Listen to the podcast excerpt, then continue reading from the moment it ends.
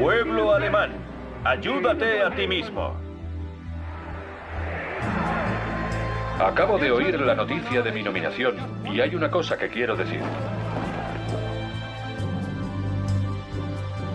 Aquí están los reconocidos archienemigos en un estado de aparente amistad. La Segunda Guerra Mundial ha comenzado.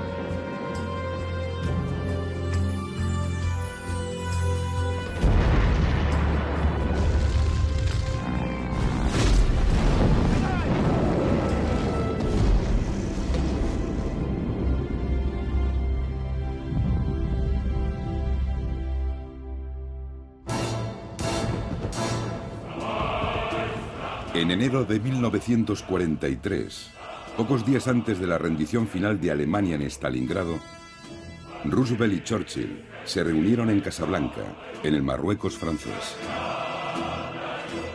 Stalin no asistió. Había retirado a sus embajadores de Londres y Washington. La alianza estaba en crisis. El ejército rojo avanzaba hacia el oeste empujando a los alemanes. La situación había cambiado. Finalmente empezaba a crecer en Estados Unidos la admiración por el sacrificio de los soviéticos. Incluso el magnate de los medios Henry Luce, ferviente anticomunista, declaró a Stalin hombre del año de Time Magazine en 1942, ensalzando su industrialización y afirmando que los métodos de Stalin eran duros pero funcionaban.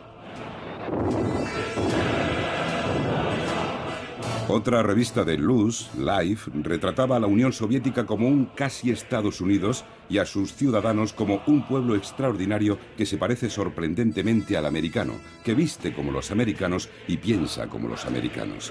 Incluso se describía a su despiadada policía secreta como una policía nacional similar al FBI. Capítulo 2. Roosevelt, Truman y Wallace. Roosevelt sabía que tenía que actuar ante el riesgo de que se rompiera la alianza. Tanto él como Churchill temían que Stalin hiciera un pacto con Hitler para ahorrar a la Unión Soviética más destrucción. Al fin y al cabo, ya lo había hecho antes. Pero en muchos aspectos, Roosevelt, a diferencia de Churchill, estaba de acuerdo con Stalin. Los dos querían una Alemania debilitada, rural y desindustrializada después de la guerra. El militarismo alemán había sido la causa de las turbulencias en Europa. O bien castramos a los alemanes, o los tratamos de tal forma que no puedan seguir engendrando gente que quiera continuar haciendo lo que han hecho en el pasado. Fue en Casablanca donde el presidente anunció la exigencia de rendición incondicional. Quería enviar el mensaje a Stalin de que Estados Unidos no se detendría hasta que la Alemania de Hitler hubiese sido destruida. La rendición incondicional era una declaración de guerra no solo a los gobiernos enemigos, sino a los pueblos alemán y japonés, lo que, no deliberadamente, conduciría a bombardeos de castigo a poblaciones civiles y al endurecimiento de la resistencia de esas poblaciones, desembocando en la decisión más controvertida de la guerra, el lanzamiento de la bomba atómica en Japón.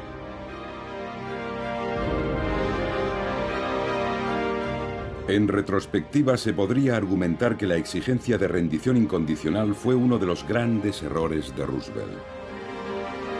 Para empeorar aún más las cosas, Roosevelt y Churchill confirmaron en Casablanca la decisión aliada de desembarcar en Sicilia después de controlar el norte de África, posponiendo una vez más el segundo frente en Europa y relegando a las dos naciones a una mayor irrelevancia en las acciones que determinarían el resultado de la guerra. Esta decisión conduciría a la desastrosa campaña italiana de 1943-45, que consiguió poco más que un copioso derramamiento de sangre aliada en Sicilia y en mataderos como el de la playa de Anzio y las cuatro batallas de Montecassino, que apenas infligieron daños a los nazis.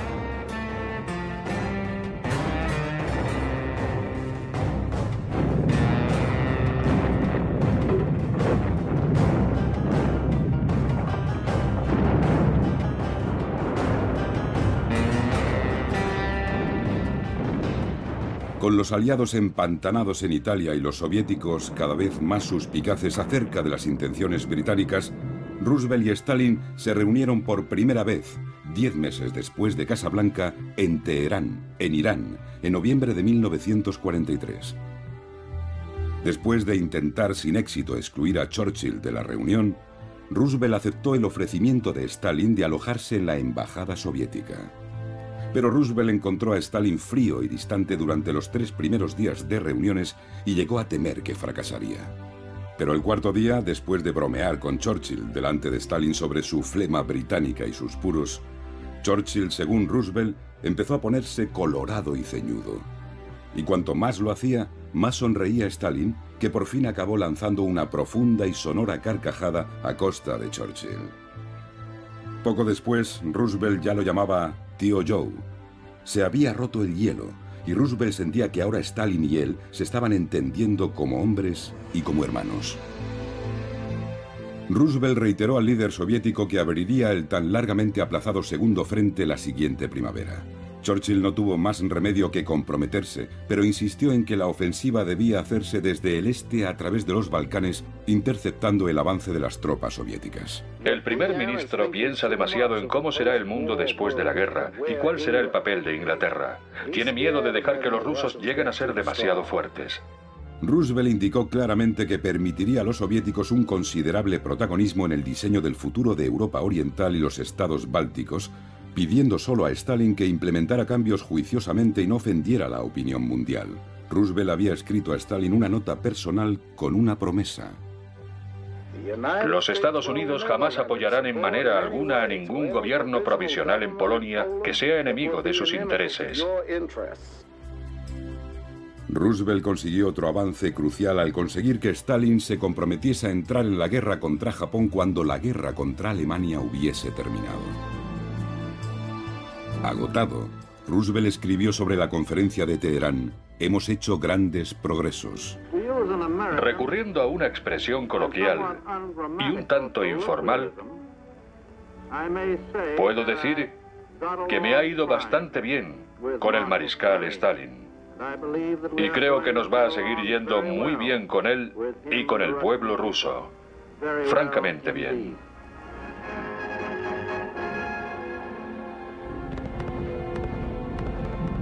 La guerra de los soviéticos continuó con una sangrienta campaña en Bielorrusia seguida por su entrada en enero de 1944 en Polonia, el antiguo enemigo fronterizo de Rusia. La reocupación de Polonia y en particular de Varsovia es una trágica y sangrienta historia.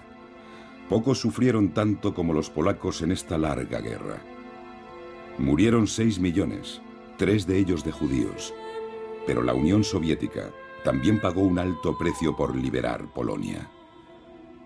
Perecieron 600.000 soldados soviéticos. Fue aquí donde tropas soviéticas encontraron en 1944 los primeros campos de exterminio y revelaron al mundo imágenes incuestionables de la verdadera locura del régimen de Hitler.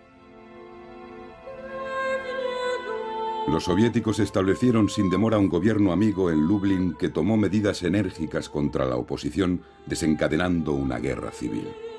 Habían excluido a los representantes del gobierno polaco en el exilio que se había establecido en Londres, feroces anticomunistas. Los occidentales los consideraban demócratas pero Stalin decía que eran terroristas, descendientes de los rusos blancos que habían peleado contra la revolución en la Guerra Civil Rusa de 1919 a 1922. Habituado él mismo a emplear tácticas de terror, Stalin, a fin de acabar con los odiados polacos anticomunistas de Londres, cometió la doble atrocidad de ejecutar primero a miles de oficiales del ejército polaco en el bosque de Katyn en 1940 y después, en 1944, de ordenar al ejército rojo que se detuviera delante de la capital mientras los alemanes aplastaban el levantamiento de la población de Varsovia. Los prosoviéticos argumentaron que el ejército rojo había agotado sus fuerzas en un avance encarnizado contra las tropas alemanas de 45 días y más de 700 kilómetros, agotando sus suministros y debilitando sus líneas de comunicación, y necesitaban recuperarse. Las diferencias sobre Polonia serían la única gran fuente de desconfianza entre Estados Unidos, Gran Bretaña y la Unión Soviética durante y después de la guerra, pero en honor a la verdad. Muchos occidentales no comprendían que el antisemitismo había sido algo tradicionalmente común entre una parte significativa de los católicos polacos, ni tampoco que a ojos de Stalin, Polonia era cuestión de vida o muerte para la Unión Soviética, ya que los territorios polacos eran el corredor por el que los alemanes habían entrado en Rusia dos veces en el siglo XX. Por estas razones, Stalin exigía e imponía un gobierno amigo en su frontera. Para él, era una cuestión tan importante como podían serlo Canadá o México para Estados Unidos. A lo largo de 1944 y 1945 los soviéticos siguieron avanzando. Tomaron Rumanía, Bulgaria, Hungría, Checoslovaquia y con una significativa ayuda de los partisanos Yugoslavia. Kilómetro a kilómetro los alemanes lucharon por toda Europa oriental y suroriental hasta el último hombre. Las ciudades se convertían en fortalezas y acababan reducidas a escombros. Varsovia, Budapest, Viena, se calcula que un millón de soldados soviéticos murieron liberando estas zonas. Y mientras los soviéticos avanzaban hacia Berlín desde varias direcciones, en el oeste el 6 de junio de 1944 se abrió finalmente el tantas veces pospuesto segundo frente, año y medio después de que Roosevelt se lo prometiera por primera vez a Stalin. Fue la mayor armada que ha visto el mundo, formada por 11.000 aviones y unos 4.000 barcos. Más de 100.000 soldados aliados y 30.000 vehículos desembarcaron en las playas francesas de Normandía. Se calcula que murieron 3.000 hombres en el desembarco. Ahora, las fuerzas aliadas avanzaban hacia Alemania desde este y oeste. La victoria era inevitable. Un mes después, en julio de 1944, un evento clave para el futuro del mundo tomaba forma. Se iniciaba la convención del Partido Demócrata en Chicago. Mientras su salud se debilita por momentos, Roosevelt se asegura con facilidad la nominación para una cuarta legislatura, un hecho sin precedentes. El vicepresidente Wallace era el segundo hombre más popular de Estados Unidos, el favorito del pueblo para candidato a la vicepresidencia. Pero a lo largo de los años había hecho muchos enemigos. En mayo de 1942, Wallace había pronunciado su aclamado Discurso del hombre de la calle. Algunos han hablado del siglo americano. Yo digo que el siglo en el que estamos entrando, el siglo que se iniciará tras esta guerra, puede ser y debe ser el siglo del hombre de la calle. No debe haber imperialismo militar ni económico. La marcha hacia la libertad de los últimos 150 años ha sido una gran revolución del pueblo. Se hicieron la revolución americana, la revolución francesa, las revoluciones latinoamericanas, la revolución rusa. Todas ellas hablaron en nombre del hombre de la calle. En algunas hubo excesos, pero el pueblo supo abrirse camino hacia la luz. Llamaba a una revolución mundial de los pueblos y al fin del colonialismo. Su discurso tuvo una fría acogida al otro lado del Atlántico. Churchill ordenó a sus agentes secretos en Estados Unidos que espiaran a Wallace. Wallace detestaba al imperio británico.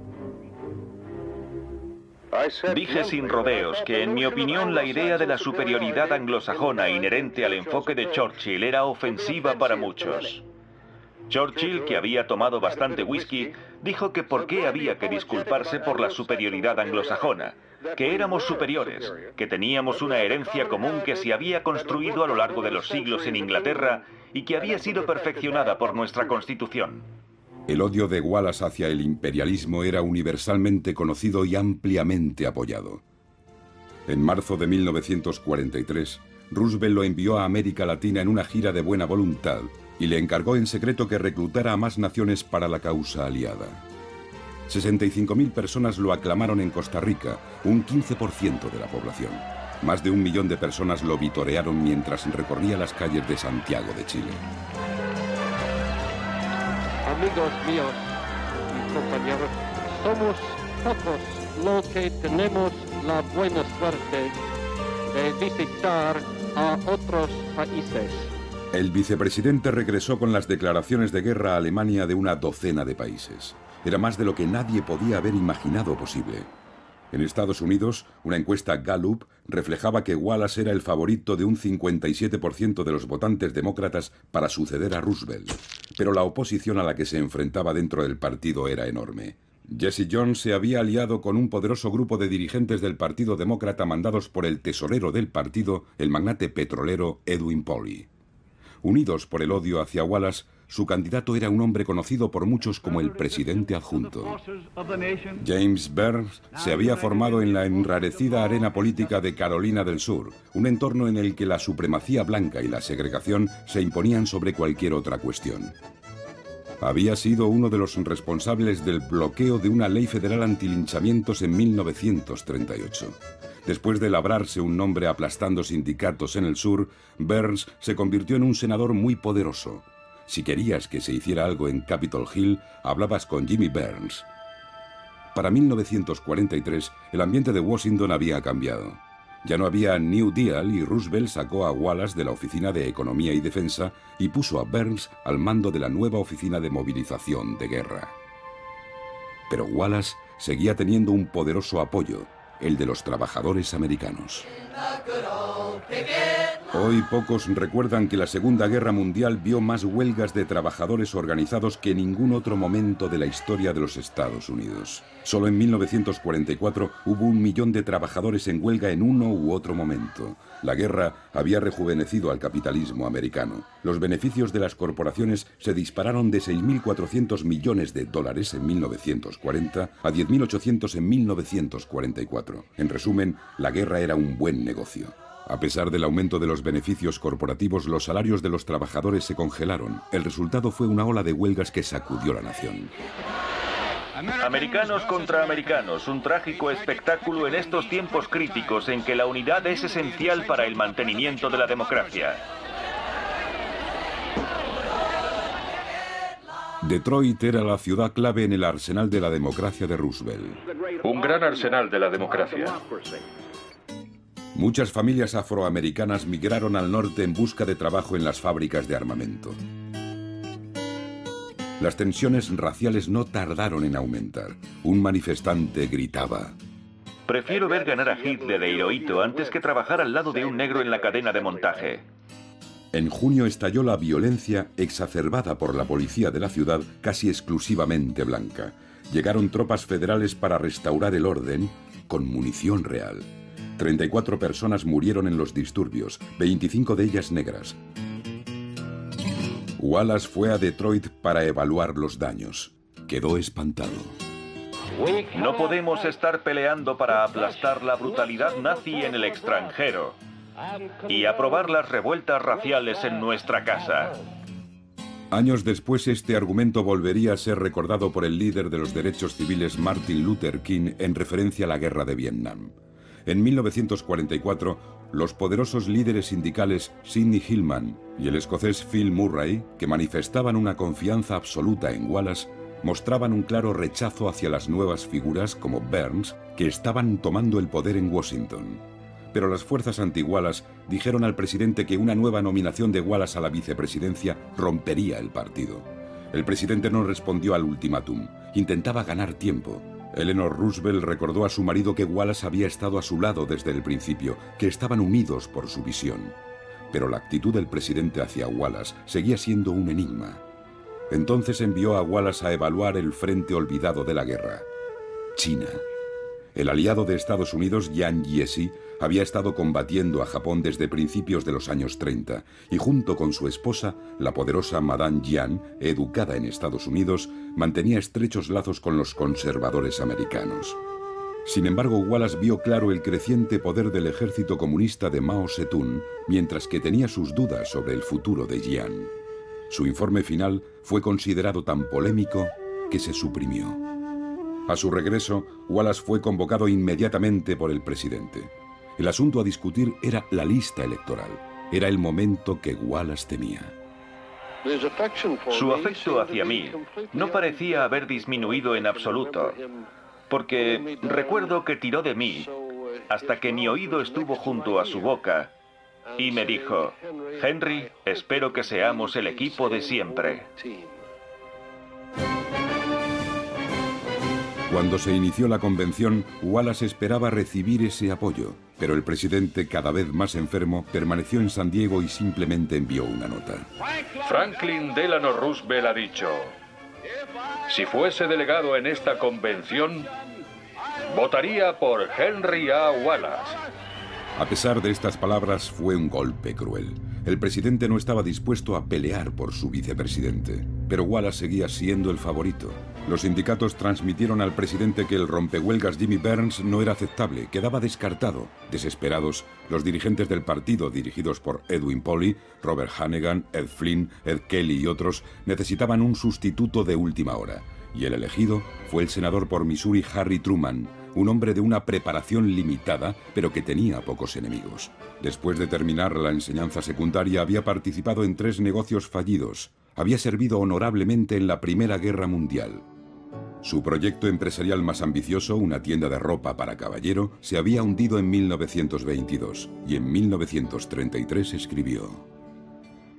Mañana cumpliré 49 años, pero para el bien que he hecho podría olvidarme de 40. Un año después, el dirigente político de Kansas City, Tom Pendergast, tras recibir la negativa de sus cuatro primeras opciones, eligió a Truman, de 50 años, para que se presentara al Senado. Cuando se le preguntó el motivo, Pendergast respondió: Quería demostrar que una máquina bien engrasada puede enviar a un chico de los recados al Senado.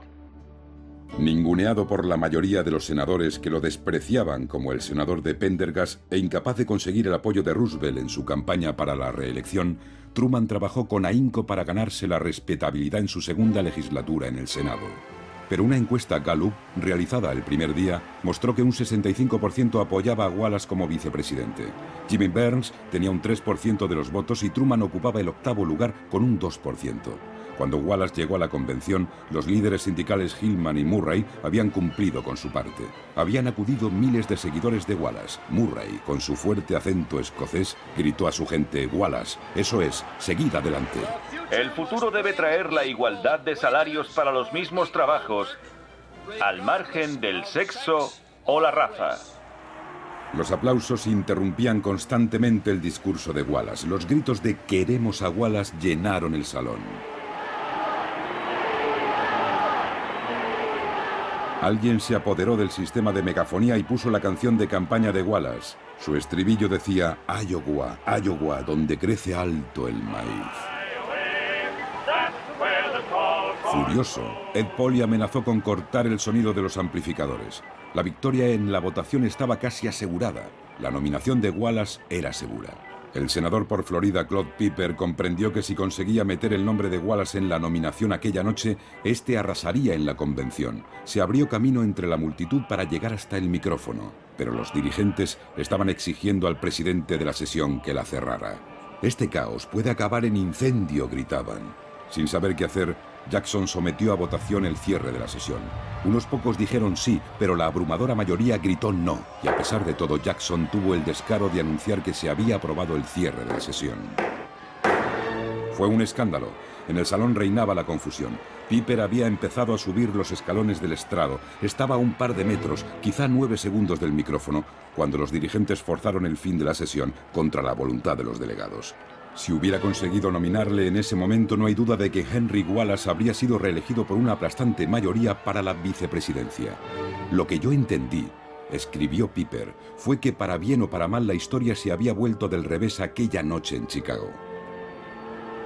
Samuel Jackson se disculpó ante Piper al día siguiente y Piper escribió en su autobiografía que Jackson le había dicho tenía estrictas instrucciones de Hannigan de no dejar que la convención nominara al vicepresidente anoche. Hillman y Murray convocaron a sus tropas a regresar al día siguiente y seguir presionando hasta la victoria.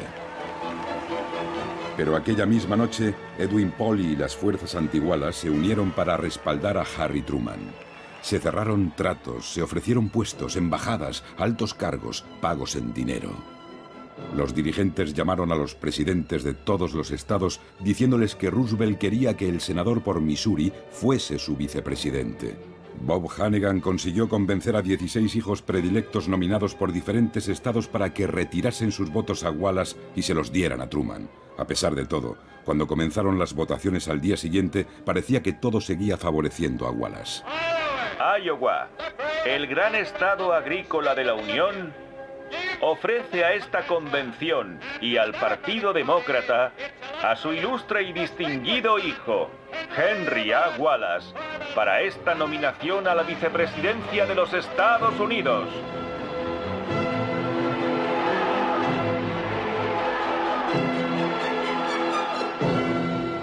Al terminar la primera votación, Wallace tenía 429 votos y Truman 319. Entonces se realizó una segunda votación y los acuerdos que habían cerrado los dirigentes empezaron a funcionar. Jackson anunció que la segunda votación comenzaría de inmediato, por lo que no se admitirían nuevas entradas a la convención.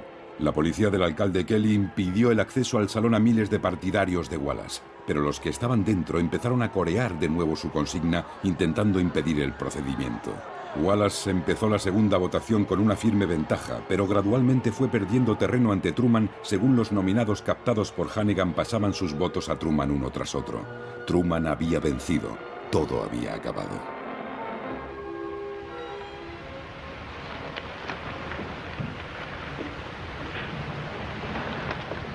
I guess this is just another lost cause, Mr. Payne.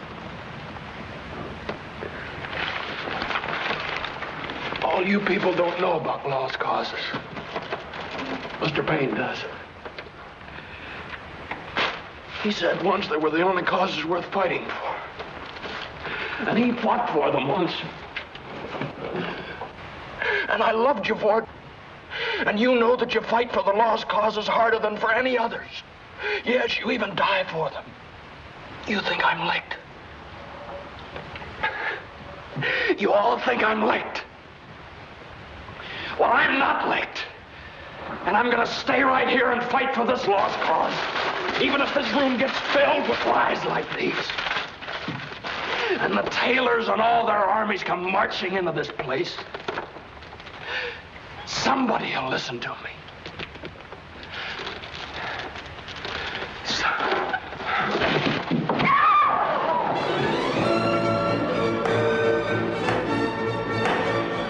Henry Wallace, aceptando la derrota, prometió su lealtad al equipo Roosevelt Truman y accedió a continuar en el gabinete.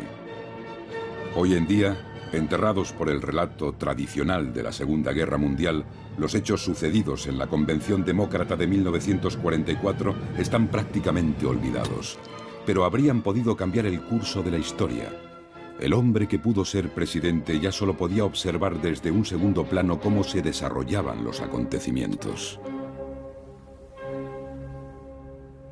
Se estaban negociando otros tratos entre bastidores en aquel año crítico. Escéptico ante el optimismo de Roosevelt respecto a Europa, Churchill voló a Moscú en octubre de 1944 para reunirse a solas con Stalin. Basándose en la experiencia previa del aislacionismo estadounidense después de la Primera Guerra Mundial, ninguno de los dos líderes creía seriamente que fuesen a permanecer tropas americanas en Europa después de la guerra. Por tanto, era vital para Churchill reafirmar las posiciones británicas con toda la fuerza posible. En un trozo de papel, Churchill propuso los porcentajes de influencia que tendría cada una de las dos naciones en la Europa de posguerra. La Unión Soviética controlaría un 90% en Rumanía, un 75% en Hungría y Bulgaria. Yugoslavia se repartiría un 50%, pero Gran Bretaña tendría un 90% de Grecia. Grecia era vital para la posición británica en el Mediterráneo. Estaba cerca de Egipto y el estratégico Canal de Suez, por el que pasaba todo el comercio que mantenía vivo el imperio. Desde África Oriental, a través de Oriente Medio, Oriente Próximo y desde el corazón del imperio, India, la joya de la corona y más allá en Extremo Oriente Singapur, que volvía a ser británica. Aunque Churchill quería una Polonia no comunista, la verdad era que Polonia estaba simplemente fuera del orden del día y a Churchill le preocupaba más salvaguardar el poder británico. Stalin tomó el papel e hizo un gran signo de conformidad con un lápiz azul antes de devolvérselo. Churchill comentó, ¿No podría considerarse un tanto cínico que pareciera que hemos acordado estos asuntos tan decisivos para millones de personas de manera tan descuidada? Es mejor quemar el papel. Pero Stalin insistió a Churchill en que guardara el histórico pedazo de papel que Churchill denominó una travesura. Por primera vez Stalin acudió al aeropuerto a desear buen viaje a sus invitados. Este era exactamente el tipo de pacto secreto que Roosevelt había intentado evitar. En una conferencia de prensa en 1944 había dicho de Gambia Británica en África Occidental que había visitado el año anterior. Es la cosa más horrible que he visto en mi vida. Los nativos viven con 5.000 años de retraso respecto a nosotros. Y los británicos llevan allí 200 años. Por cada dólar que los británicos han metido en Gambia, han sacado 10. Es pura y simple explotación. Roosevelt habló repetidas veces de un sistema de fideicomisos para la posguerra que prepararía a las colonias para la independencia. Una de ellas sería Indochina, que insistió en que no fuera devuelta a los franceses después de la guerra, como Churchill y el líder francés en el exilio Charles de Gaulle exigían. Roosevelt dijo a Cordell Hall, su secretario de Estado en 1944, que Francia había tenido el país, 30 millones de habitantes durante casi 100 años y la gente estaba peor que al principio. Churchill dijo a su número 2, Anthony Eden, a finales del 44, no se debe permitir bajo ningún concepto que se nos manipule o seduzca para aceptar declaraciones que afecten a la soberanía británica en ninguno de los dominios o colonias. Las manos fuera del imperio británico es nuestra máxima. Y no se debe debilitar o desdorar para complacer a vendedores de sensiblería en casa o a extranjeros de ninguna clase.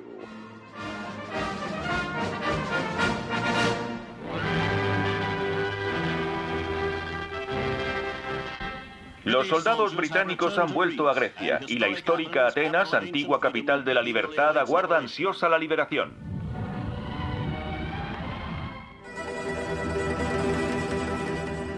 Churchill envió tropas británicas a Atenas para reprimir a los partisanos izquierdistas y comunistas que habían dirigido la resistencia clandestina contra los nazis y que ahora luchaban por el poder contra las fuerzas reaccionarias que querían reinstaurar al rey.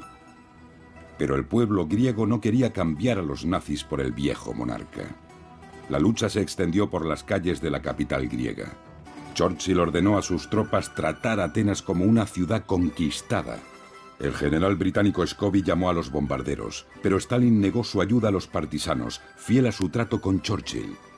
Se dice que Roosevelt comentó, ¿Cómo se atreven los británicos a hacer algo así? ¿A qué extremos no serán capaces de llegar por aferrarse al pasado? Con el amanecer de la victoria en Europa, Roosevelt, Stalin y Churchill se reunieron por segunda y última vez en Yalta, en el Mar Negro, a principios de febrero. La Unión Soviética estaba preocupada por su seguridad, Gran Bretaña por conservar su imperio. Estados Unidos quería ayuda soviética para terminar con la guerra en el Pacífico y apoyo para establecer una economía mundial abierta al comercio y las inversiones estadounidenses y para establecer unas Naciones Unidas que mantuvieran la nueva paz. Los médicos de Roosevelt habían insistido en que no fuera a Yalta. El presidente cada día estaba más débil, pero su extraordinario espíritu lo mantenía en pie. Ha sido una guerra global y ya hemos empezado a construir una paz global.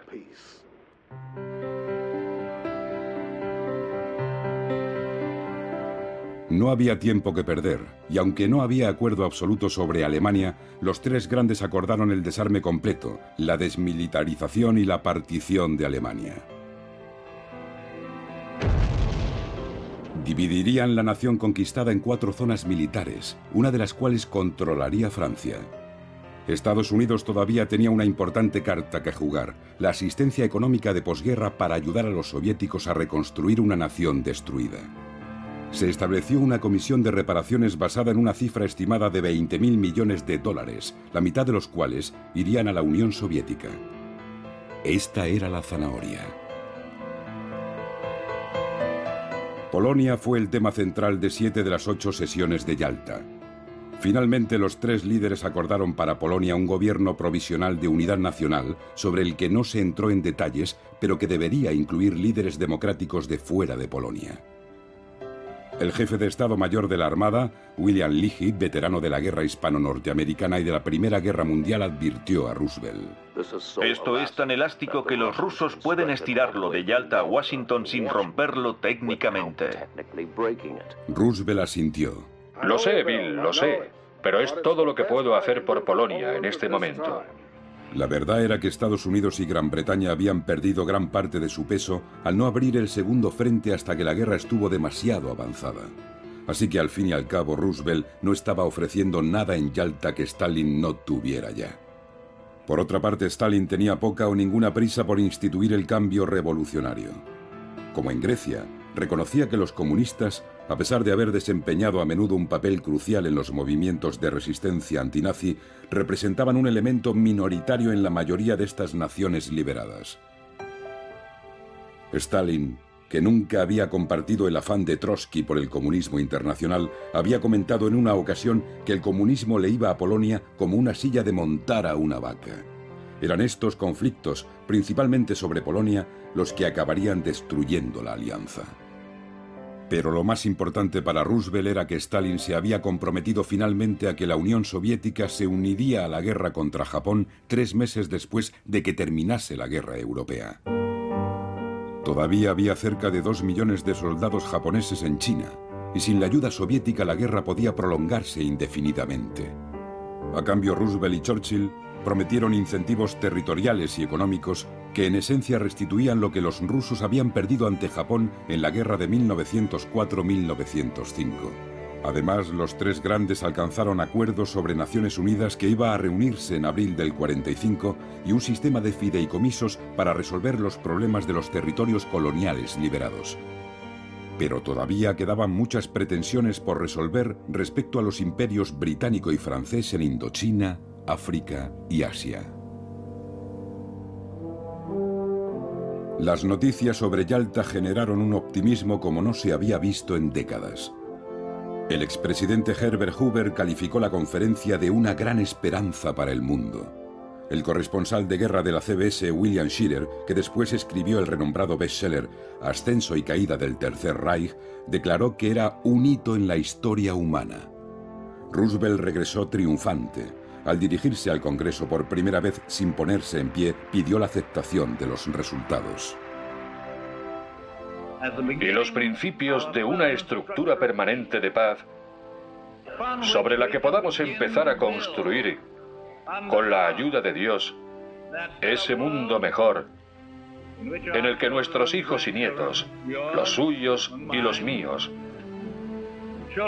los hijos y nietos de todo el mundo, deben poder vivir. Para Franklin Delano Roosevelt era una extraordinaria conclusión para una extraordinaria vida. El acuerdo de Yalta sería siempre controvertido y Roosevelt injustamente atacado por capitular ante Stalin.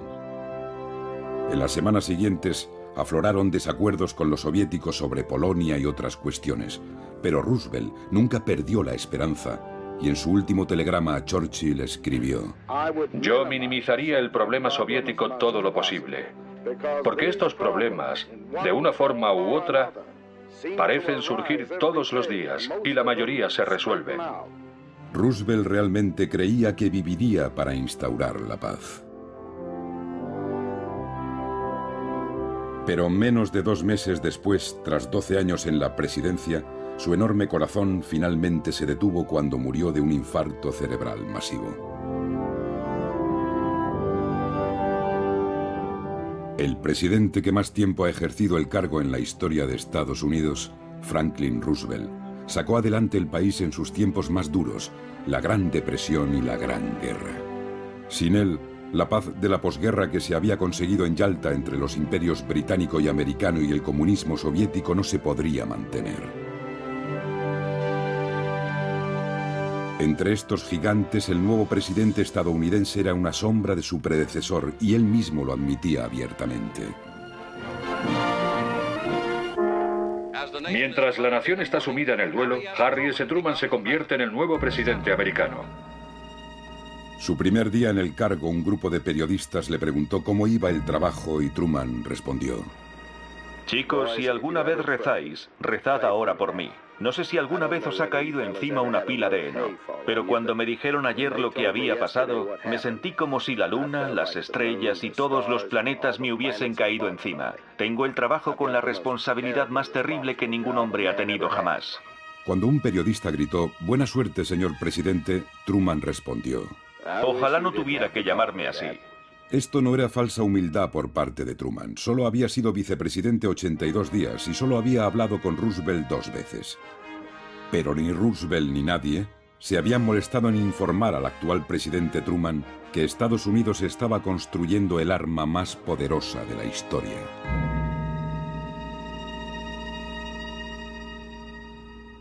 El 15 de abril, Truman y Wallace, que había permanecido en el gabinete como secretario de Comercio, fueron a recibir el tren fúnebre a Union Station en Washington. Había otro hombre con ellos, Jimmy Burns, el viejo mentor de Truman en sus días de senador, que había entablado amistad con el de Missouri cuando la mayoría de sus colegas lo evitaban como a un títere político de Pendergast. Impresionado por el hecho de que Burns había acompañado a Roosevelt a Yalta, aunque después supo que había abandonado la conferencia pronto y no había estado presente en las discusiones importantes, Truman acabó confiando en los consejos de Burns más que en los de ningún otro.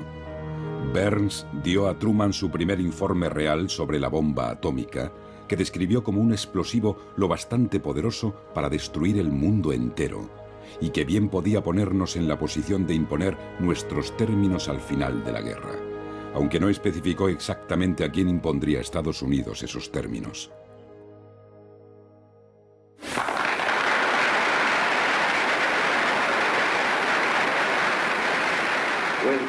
Con gran humildad, pido a todos los americanos que me ayuden a mantener nuestra nación unida en defensa de esos ideales que con tanta elocuencia proclamó Franklin Roosevelt.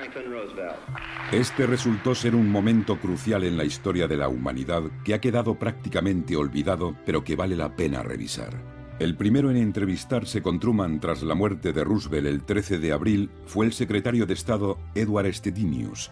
El expresidente de la Cámara del Acero estadounidense había tenido muy poca influencia sobre Roosevelt. Pero Stedinius mostró a Truman una imagen traicionera y pérfida de los soviéticos e insistió en que la Gran Bretaña de Churchill era cuanto menos del mismo parecer. Y a Churchill le faltó tiempo para confirmar tal visión en telegramas y durante una apresurada visita a Washington de su secretario de Asuntos Exteriores, Anthony Eden. El embajador británico en Estados Unidos, Lord Halifax, le tomó la medida de inmediato a Truman, del que dijo que era un mediocre honesto y diligente, un aficionado, torpe pero bien intencionado rodeado de amigos como salidos de un juzgado de condado de Missouri. Aquella misma tarde Truman se reunió con Jimmy Burns. Tras admitir su más absoluta ignorancia, suplicó a Burns que se lo explicara todo, desde Teherán a Yalta, y todo lo que hay que saber. Burns accedió encantado. En una serie de reuniones, Burns reforzó el mensaje de Stetinius de que los soviéticos estaban rompiendo los acuerdos de Yalta e imploró a Truman que por encima de todo fuese inflexible con ellos. Truman dejó clara su intención de nombrar a Burns secretario de Estado en cuanto Stetinius hubiese hecho despegar las Naciones Unidas. En esta atmósfera, el embajador en la Unión Soviética, Averell Harriman, que acababa de regresar apresuradamente de Moscú, advirtió al presidente que Estados Unidos se enfrentaba a una invasión bárbara de Europa y pidió a Truman que se mantuviera firme y dijera al ministro de Asuntos Exteriores soviético Molotov cuando fuese a Washington que no íbamos a permitir ningún tipo de manejos en la cuestión polaca. Tan pronto como los rusos controlaban un país, dijo Harriman, llegaba la policía secreta y desaparecía la libertad de expresión. Pero añadió que los soviéticos no se arriesgarían a una ruptura con los Estados Unidos, porque necesitaban desesperadamente la ayuda para la reconstrucción que Roosevelt les había prometido. Truman enmascaró su limitada comprensión de estos asuntos con arrogancia y bravuconería, y le dijo a Harriman que no esperaba conseguir un 100% de lo que querían de los rusos, pero sí un 85%. Es importante tener en cuenta que la mayoría de los críticos más furibundos hacia la Unión Soviética compartían un entorno de clase similar y un profundo odio por cualquier cosa que oliera socialismo. Harriman era hijo del magnate de los ferrocarriles que había fundado Brown Brothers Harriman. James Forrestal había hecho una fortuna en Wall Street. Tinius había sido presidente del Consejo de Administración de la corporación más grande de la nación. A ellos se unieron banqueros internacionales enormemente ricos, abogados de Wall Street y Washington y ejecutivos corporativos que en su mayoría habían heredado o amasado sus fortunas durante los años de entreguerras.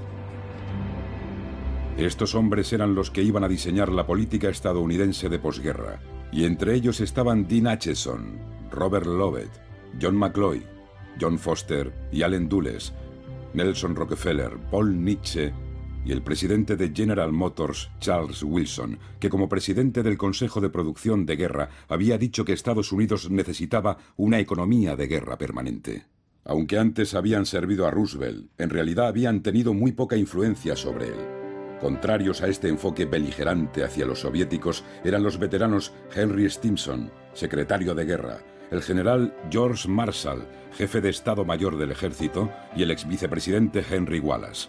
El almirante William Leahy volvió a recordar la elasticidad del acuerdo de Yalta y consecuentemente la dificultad de formular acusaciones de mala fe.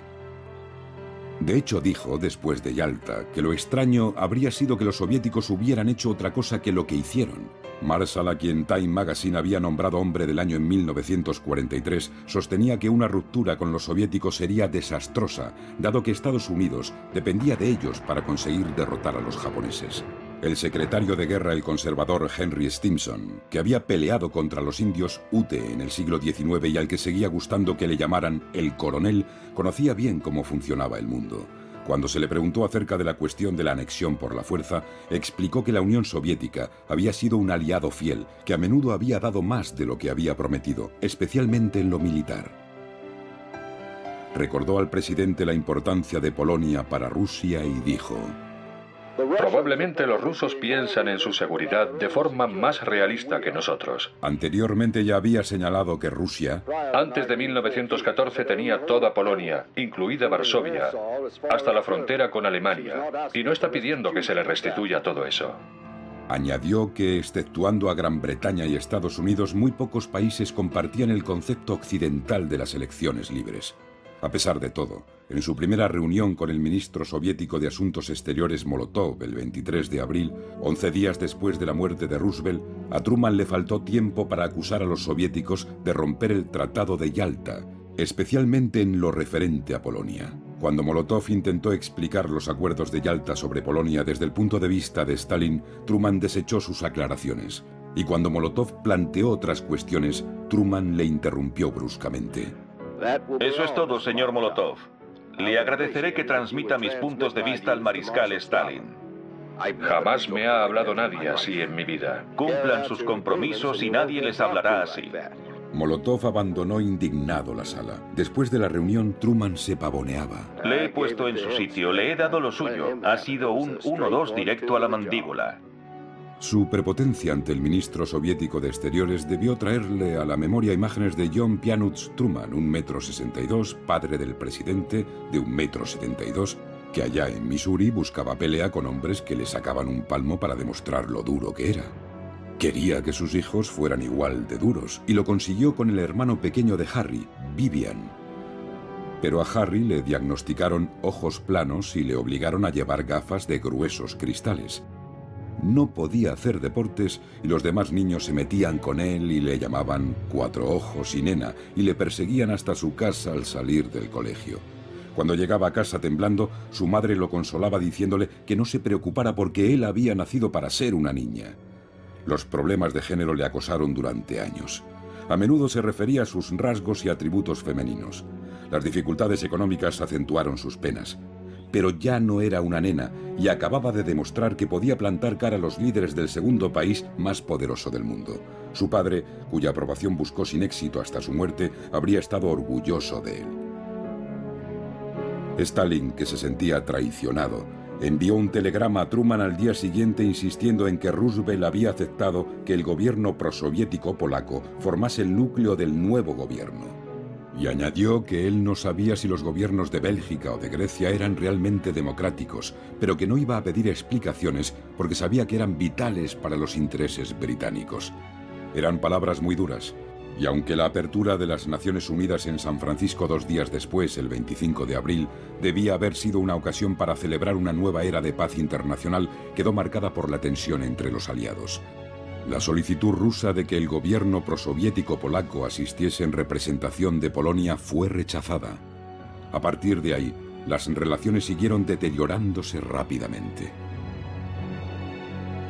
Consciente de que su táctica de mano dura no había producido los resultados deseados, Truman se reunió en dos ocasiones con Joseph Davis, ex embajador en la Unión Soviética.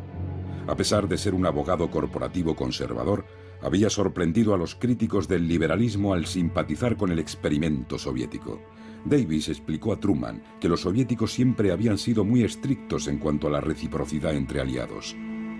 Por ello, habían aceptado gobiernos impuestos por los británicos en África, Italia y Grecia, a pesar de que no representaban a las fuerzas antifascistas de aquellos países porque entendían que eran intereses vitales para Estados Unidos y Gran Bretaña, y esperaban la misma consideración por sus intereses vitales de seguridad en Polonia.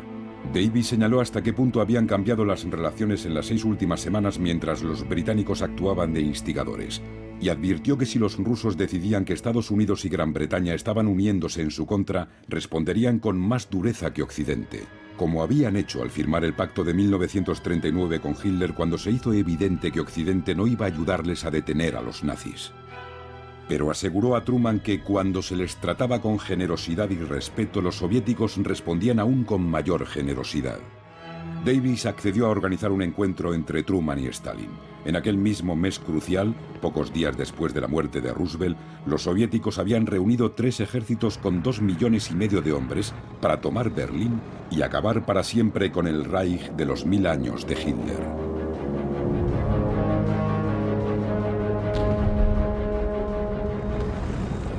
Pero asombrosamente los alemanes fueron capaces, a pesar de sus pérdidas, de organizar una poderosa defensa de un millón de hombres con búnkeres fortificados, aviación y artillería. Uno de los actos más fanáticos en este terrible crepúsculo de los dioses, el reclutamiento de niños soldado. Era la última batalla del Tercer Reich. El resultado fue sangriento. Murieron 80.000 soldados rusos y hubo al menos 300.000 víctimas en los combates por cada calle. Berlín cayó en cuatro días. Hitler y su amante de años, Eva Braun, se casaron y al día siguiente se suicidaron juntos. En busca de venganza por la violación alemana de la Unión Soviética, e inflamados aún más por lo que habían visto al liberar los campos de concentración de Magdanek, Sobibor, Treblinka y Auschwitz, en el avance hacia Berlín los soldados soviéticos se comportaron brutalmente con los alemanes vencidos. Stalin no hizo nada por impedirlo, pero cuando empezaron a circular por todo el mundo a través de las ondas informaciones sobre las violaciones masivas perpetradas por las hordas soviéticas en su avance por Alemania, desde arriba se dio la orden de que aquello debía acabar y las violaciones acabaron. Las historias continuaron. Hasta dos millones de mujeres, decían algunos, habían sido violadas. En pocas semanas, más de 100.000 mujeres pidieron asistencia médica por violación. Como parte del plan de Roosevelt y Stalin para la ruralización de Alemania, en los primeros meses, oficiales soviéticos enviaron 100.000 vagones de ferrocarril de materiales de construcción y bienes personales a Rusia, parte para ayudar a reconstruir la maltrecha economía del país y parte como abrigos de piel, obras de arte, oro y joyas por motivos puramente monetarios. Pero el resultado fue que se reafirmó la percepción mundial de la Unión Soviética, como una nación bárbara y semiasiática que estaba invadiendo lo que había sido la Europa civilizada. El diccionario define la empatía como la identificación mental y afectiva de un sujeto con el estado de ánimo de otro. Pero Truman no parecía capaz de comprender el dolor y el sufrimiento del pueblo soviético ni sus motivos. Roosevelt, un hombre que había sufrido por la polio, había comprendido que la guerra se había ganado gracias al sacrificio soviético y que ahora la paz dependía del respeto mutuo. Incluso Churchill había admitido que el ejército soviético había arrancado las entrañas de la máquina militar alemana. Stalin era un tirano, indiscutiblemente, un dictador paranoico y despiadado que despreciaba el concepto americano de democracia pero también seguía la tradición de los zares más crueles. Era evidente que se había entendido con Roosevelt y que, de acuerdo con varios testigos de alto nivel, había cumplido la palabra dada a Roosevelt. Stalin quería a toda costa que las relaciones con Estados Unidos siguieran siendo amistosas, pero mientras descendía la Guerra Fría, los laureles de la victoria soviética sobre la Alemania nazi fueron escamoteados, o más bien olvidados. Tendrían que pasar 20 años más para que otro presidente y veterano, John Fitzgerald Kennedy, que había sufrido durante toda su vida algún grado de dolor y había tenido cerca la perspectiva de la muerte, rindiera homenaje a la contribución soviética en la Segunda Guerra Mundial. Ninguna nación en la historia de la guerra ha sufrido más que la Unión Soviética en la Segunda Guerra Mundial. Al menos 20 millones de personas perdieron la vida. Incontables millones de hogares y familias fueron incendiados y saqueados. Una tercera parte del territorio de la nación, incluidos dos tercios de su base industrial, se vio reducida a cenizas. Una pérdida equivalente a la destrucción de todo nuestro territorio al este de Chicago.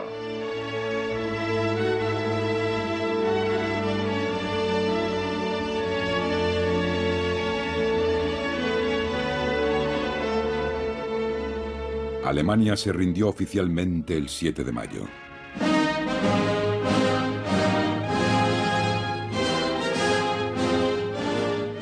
La guerra en Europa ha terminado. Final e incondicionalmente nuestro enemigo alemán se ha rendido a Rusia, a Gran Bretaña y su Commonwealth, a Estados Unidos, a los millones de personas que han luchado con todo su corazón y su alma y a los pueblos de todas las naciones libres.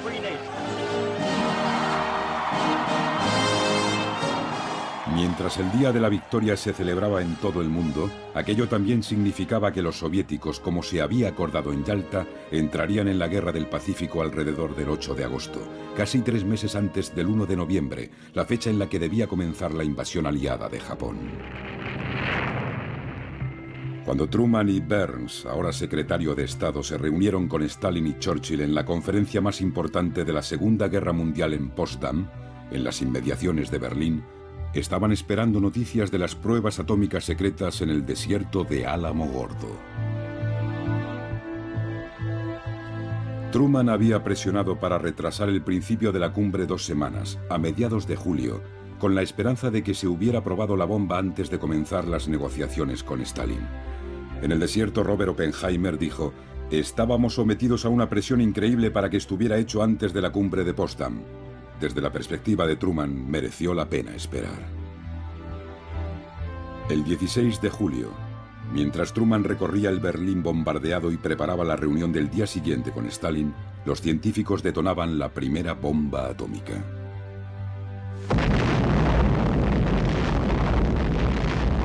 El resultado excedió todas las expectativas. Algunos científicos llegaron a temer que hubieran incendiado la atmósfera. Groves telegrafió los resultados preliminares a Stimson, que corrió a informar a Truman y Burns.